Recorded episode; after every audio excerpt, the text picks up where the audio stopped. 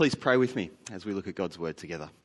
Heavenly Father, we do thank you that we can speak to you that way, that we can call on you as our Father. And we pray this morning as we reflect on uh, what it is to know you, uh, what it is to enjoy you as our Father. We pray that yeah, your Spirit would stir us to, to see clearly what, uh, what's being said in your word, uh, to believe it. Uh, we pray that we would also be moved to rejoice in it. And we pray these things in Jesus' name. Amen. Well, it's week three of our series, Enjoying God. Uh, it's, you never know who's going to turn up each week, so we've all got uh, different lockdowns happening and all, all of that. But uh, welcome back if you've been away for a while. Uh, welcome, this is your first week with us. But it's week three of this series, uh, four week series we've been doing. Last week we thought about what it was to enjoy God the Son. This week we're thinking about enjoying God, uh, our Father. Uh, what does it mean to, in, to know and to enjoy God as our Heavenly Father? What does it mean to know and enjoy God as His children? Um, and as we start this, as we start to think about this this morning, I think it's important to recognize just from the, from the get go, right up front, that how much our own experience shapes and colours the way we come to this topic. Uh, probably more than any of the others. Um, because all of us are children, and all of us um, have a father, an earthly father of some. Uh, some kind. And, and so for me, um, I, will put a photo of my dad up there. Is he up there? There he is. You can kind of see him. That's from a few years ago. Uh, he's still with us, still alive. Uh, he's a farmer. As you can see, he likes to ride motorbikes, do that kind of thing. Um, my experience of, of my dad is, is really positive. He's, he's, been, a, he's been a wonderful father to me. Uh, we, it, not perfect. Um, he's been listening to these talks, actually, so I've got to make sure I say the right things. Uh, but not perfect. No human relationship uh, is, is it? Uh, but he is a wonderful uh, dad. He's taught me, he's guided me, he's loved me uh, through difficult times. We've had lots of fun together as well. And I'm really thankful for him. And so, as I think about this idea of God as my heavenly Father and enjoying Him, and I, this, this whole topic, it speaks to me of security, of safety, of, of love and, and, warmth, those kinds of things. And I'm sure that's many of us. That's been our own experience of our fathers. Uh, but it won't be everyone, will it? It won't be all of us who who that's how we come at this topic of fatherhood. No, for some of us, to differing degrees perhaps, have had far more difficult relationships uh, with our fathers, or perhaps no relationship at all. Uh, perhaps for you, you never knew your father. Uh, perhaps uh, you knew him, but he, he passed away, uh, maybe quite young.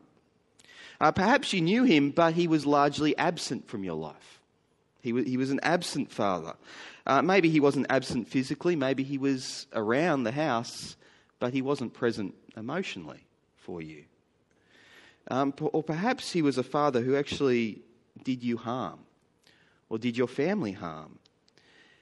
Now, if that's you, then this topic of thinking about God as your father is going to be far more difficult, isn't it?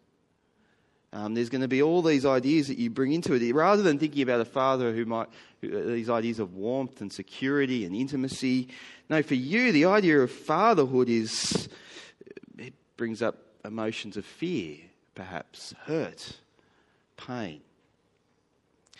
Now, my hope for us this morning is that we are all able to look afresh at this idea of God being our Heavenly Father. And look at afresh at, uh, at it and embrace this idea. Um, because what I want us to see is that God, as our, God is a radically different Father to our own. Um, even the best of human fathers are but, I don't know, a, a shadow of the kind of Heavenly Father God is. And the worst of our fathers, well, what we see in this Heavenly Father is one who is able to overcome and deal with their failures. So hopefully it's helpful for all of us. Now to think about this, um, we're going to be going to base ourselves in Matthew uh, chapters five through seven. I didn't get uh, Helen to read all of that section, just a few few bits. Um, and what's known as the Sermon on the Mount. I'm sure you're familiar uh, with Jesus' Sermon on the Mount. Here, Jesus is teaching his disciples about what life in his kingdom is all about. And what fascinates me in this section is as he does this, as he talks about life in God's kingdom, he keeps talking about God as our Father.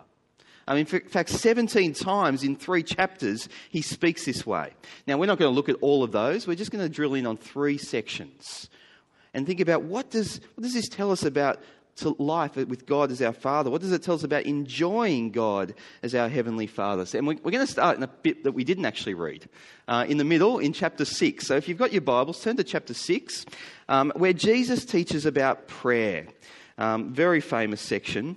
Um, but what I want us to take hold of in this part is the intimacy that we share with our Heavenly Father. Have a look what Jesus says. Chapter 6, verse 9, he says to his disciples, This then is how you should pray Our Father in heaven, hallowed be your name.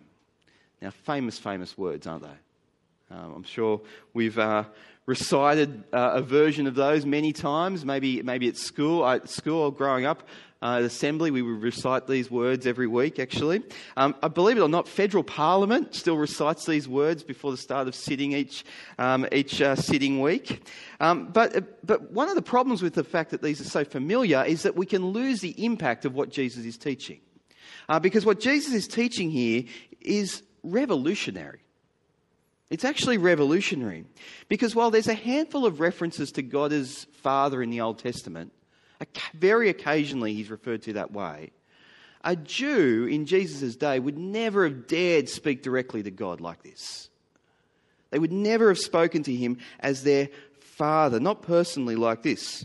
No, if you look back at the Old Testament, they'd emphasize um, rightly his, his transcendence, his power, his holiness but they wouldn't speak this way. So let me just show you a couple of examples of, of some famous prayers from the Old Testament and listen to how they address God. So the first is Daniel's prayer in chapter 9 of Daniel, where he says, I prayed to the Lord my God and confessed, Lord, the great and awesome God.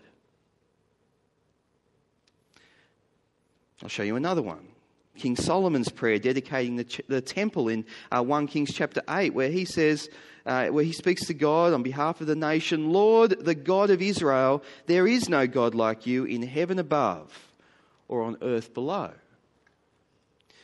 Well, then there's Nehemiah leading the nation in a prayer of confession, where he begins his prayer addressing God Blessed be your glorious name, and may it be exalted above all blessing and praise. Now, these are right ways to address God. They're grand ways, they're reverent ways to address God, completely appropriate. But there's a gap, isn't there? There's, there's not the intimacy and the personalness that Jesus speaks about here. No, what Jesus says here blows that out of the water. Yes, he encourages us to speak to our Father, to God with reverence. Our Father in heaven, hallowed be your name. But he also invites us to relate to God more intimately as our Heavenly Father. Isn't that wonderful? It gets even better, though. It's not just a personal and intimate invitation that Jesus is inviting us to. He's actually inviting us to address our Heavenly Father as He does. Um, if, you, if you remember back to the start of our series, we, we've seen already, isn't it? Jesus is the true Son of the Father. He is the one who was with his Father before the foundation of the world, the one who the Father loved and delighted in. He is the one who truly has the right to call on God as Father. But here he teaches us to pray and invites us to do the same. What an amazing thing that is. Just as he has access to his Father, so do we. You might want to imagine, I don't know, a, a, a foster child who's just been, you know, foster children, they go around from family to family and they've come to a new family. And, uh, you know, they're nervous, they're worried, they're sitting there having dinner the first day, first night. And the dad in the house speaks to them and, and they address them really nervously as sir or something like that. And uh, one of the other kids just leans over and says, just call him dad. It's kind of that idea that Jesus is saying here. You can pray to God as I do. Here's how Jim Packer, the author of Knowing God, puts it. He says Jesus wants his disciples to know that as God's adopted children, the same is true of them. The Father is always accessible to his children, and is never too preoccupied to listen to what they have to say. Wonderful, isn't it? Here's a question for us What difference would taking hold of this truth, the reality that this is who we can address God as, this is the relationship we share with God as our Heavenly Father, how would taking hold of that change your experience of God? Change how you relate to God, change how you enjoy God. Let me, let me make a couple of suggestions for you. Uh, one thing it would do, if we took hold of this, it personalizes our relationship, doesn't it? As those who've been reconciled by the blood of Jesus, brought into the family, we don't need to relate to God from a distance. No, we're part of the family. We have access to Him. Take hold of that. Enjoy that. It's wonderful. Um, the other thing, though, I think it might uh, mean for us, if we took hold of this, was it would make our relationship feel, with God feel secure. It is secure, but sometimes that's not our experience. Um, one of the tragedies, I think, of so many uh, Christians and their experience of God is that we relate to, our, to God as a, you know, as a boss or a master or some kind of harsh, I don't know, man who, you know, we've got to always measure up to or something like that. We're always worried we might get kicked out of the business. And we go around worried and anxious. Am I, am I measuring up? Am I still worthy? Friends, because of Jesus who's brought you into God's family, God is now your father. You can't get kicked out of the family. It's not how it works. You don't have to do all the right things to make him love you. No, he loves you because you are his child. And so you can actually, rather than living in fear and anxiety about your relationship with him, you can enjoy that relationship. Take hold of it. It's a wonderful truth about God to enjoy. Um, let's pick up on another thing that Jesus speaks about in the sermon. Um, flick forward, we'll, we'll, have a look at the, uh, the second reading uh, Helen uh, had for us, uh, chapter 7. I mean, what I want us to see here is the generosity of our Heavenly Father. Our Heavenly Father is generous to His children. He's a good Father who wants what's best for us and wants to give those things to us. Have a look what Jesus says uh, from verse 9 in chapter 7. He says, Which of you, if your son asks for bread, will give him a stone? Or if he asks for a fish, will give him a snake? Verse 11 If you then, though you are evil, he's talking to all of us here, know how to give good gifts to your children, how much more will your Father in heaven give good gifts to those who ask him? Now, context is really important with these verses. Um, you, could, you could read this and think of God as some kind of know, cosmic vending machine up in the sky. You just got to press the right button, say the right words, and you know these goodies fall out. Um, you know, oh, I'd like, I'd like to do better at school. Oh, there you go. Oh, I'd, I'd, like good health. Great, I'll give that to you. I'd like a new job. Whatever it might be, you press the button and, and out come the goodies. You just got to ask for it. That's, that's not what Jesus is saying here. That's not what Jesus is saying. In the context, this sermon, the Sermon on the Mount, is all about God's kingdom. And it's all about pursuing the things of God's kingdom pursuing righteousness, pursuing salvation, pursuing knowing God Himself. And so, in the context of the Sermon on the Mount, Jesus' point is not just that God gives us whatever we ask whenever we ask it. His point is, as we ask for the good things of God's kingdom, God's desire is to give, give them generously to us. That's, that's what he's speaking of here. Um, to drive it home, if you look there in verse 11, uh, he, he talks about how even bad parents or you know, every, every parent does this with their kid. They know how to give their kids uh, good gifts rather than bad gifts. Uh, gifts. Um, well, at least normally, if you talk to my, my wife Katie um, after late start, she will tell you the infamous puppy surprise story um, of, of one Christmas when she was growing up. Where, does everybody know what a puppy surprise is? I think I've got a picture on the screen. There you go, one of these.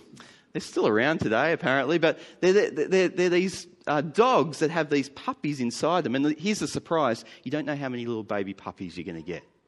So you might get one, you might get three, you might get ten, I don't know. So surprise, you've, and Katie just really wanted one of these puppy surprises. And, you know, she'd been begging for it all year. And anyway, Christmas morning arrived, and there under the tree is something that looks very much like it could be a puppy surprise.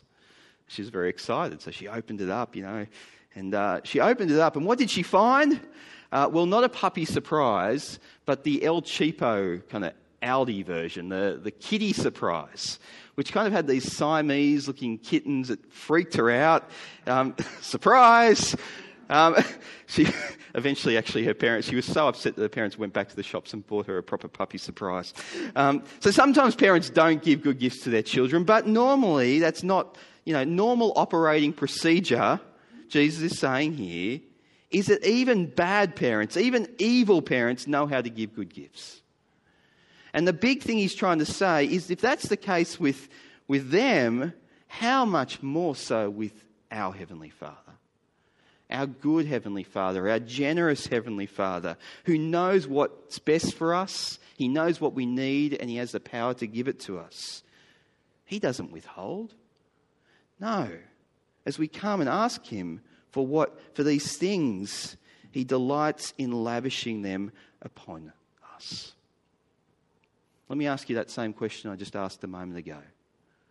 What difference would taking hold of your Heavenly Father's generosity make to your experience of, of knowing Him, of relating to Him, of enjoying Him? I think if we believe this, we would lean right into His generosity, wouldn't we?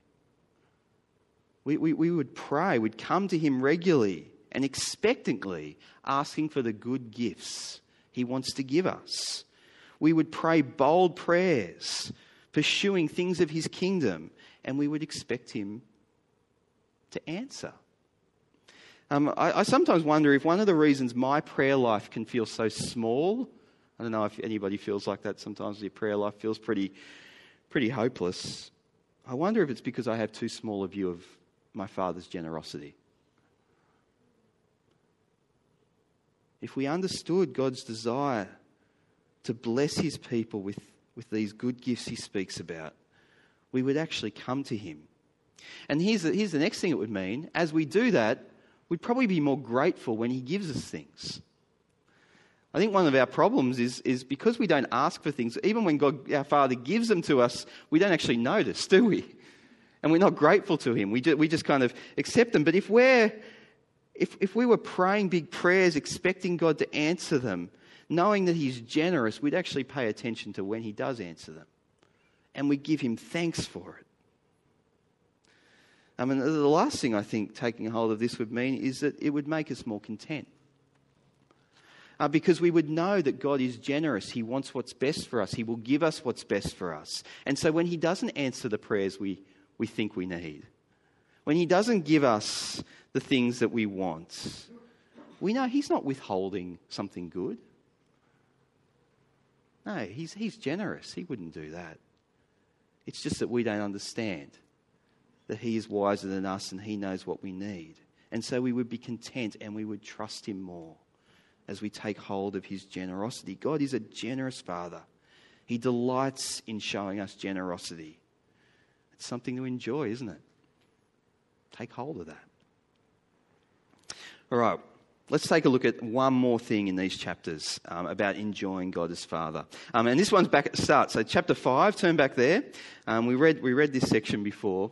And this is a little bit different to the first, first one. So, we've had our Father's intimacy, we've had his generosity. Here, I want to think about his character. His character, and in particular, his love.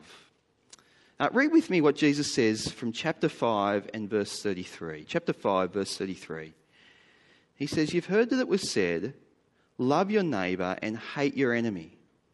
But I tell you, love your enemies and pray for those who persecute you. And notice verse 45 that you may be children of your Father in heaven. He causes his sun to rise on the evil and the good and sends rain on the righteous and the unrighteous. He goes on, makes a similar point from verse 46. If you love those who love you, what reward will you get? and not even the tax collectors doing that. And if you greet only your own people, what are you doing more than others? Do not even the pagans do that? Be perfect, therefore, as your heavenly Father is perfect.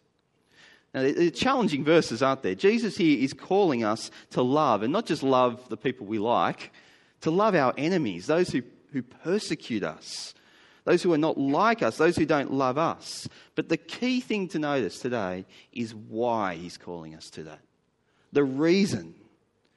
And the reason he tells us in verse 45 and verse 48 is because that's what our Heavenly Father does.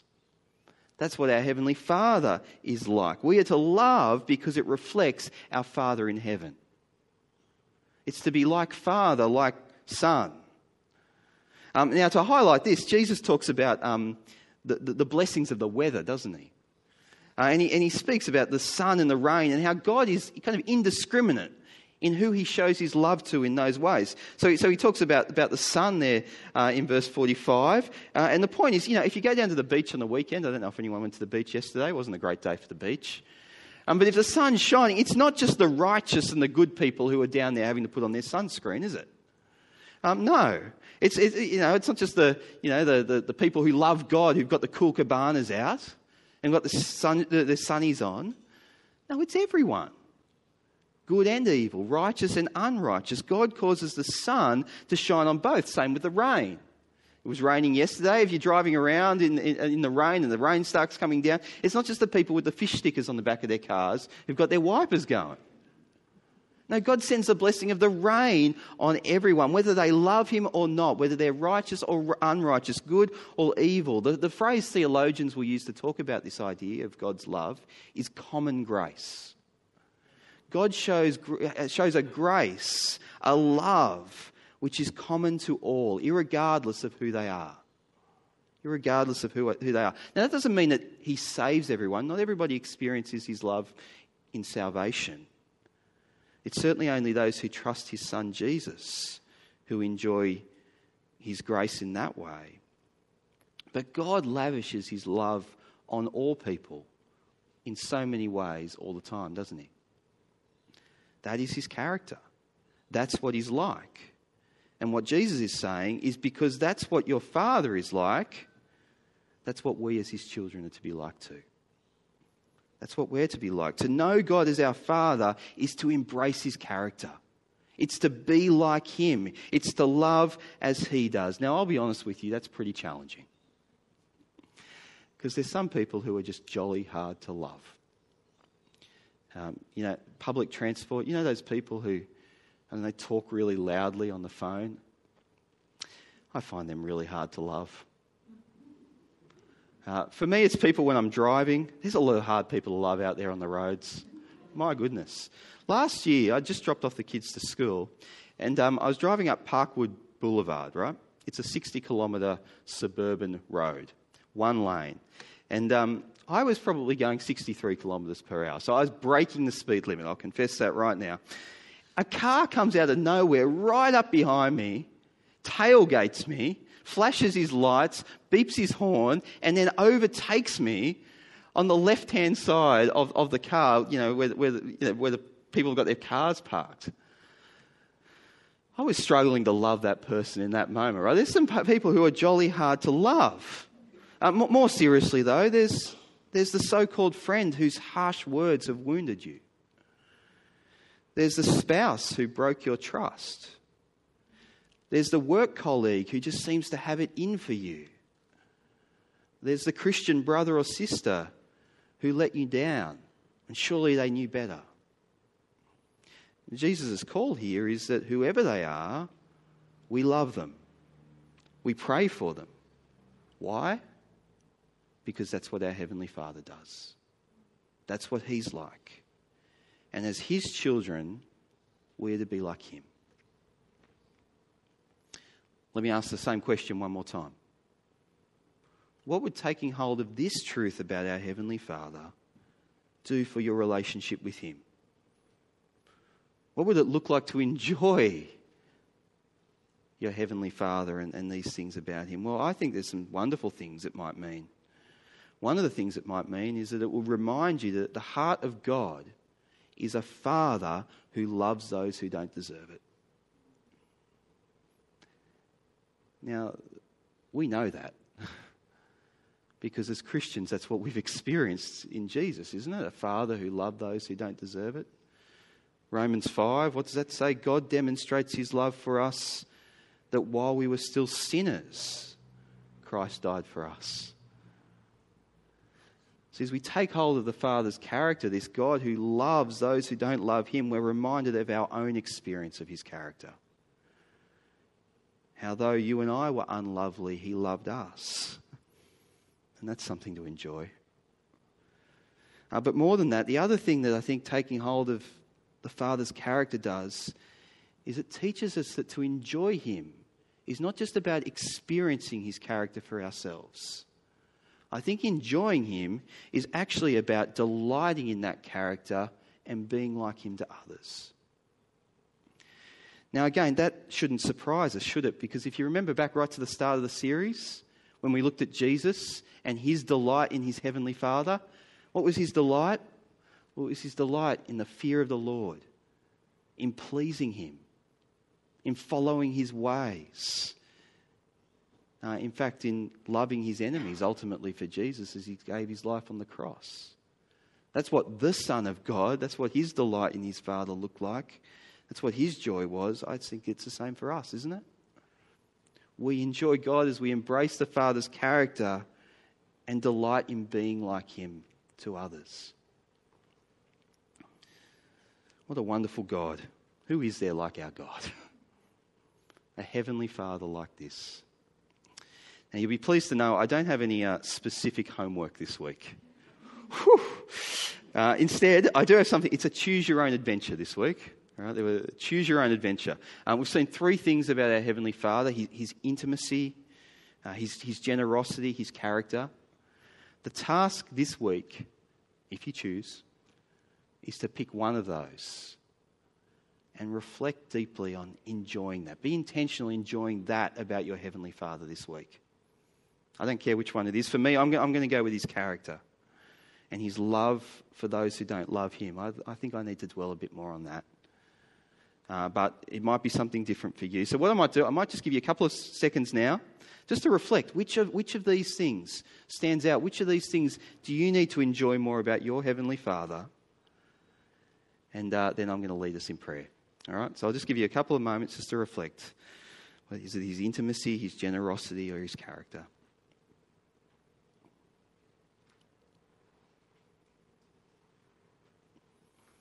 Let me close in prayer and ask that God would enable us to enjoy Him uh, this week and beyond. Let's pray.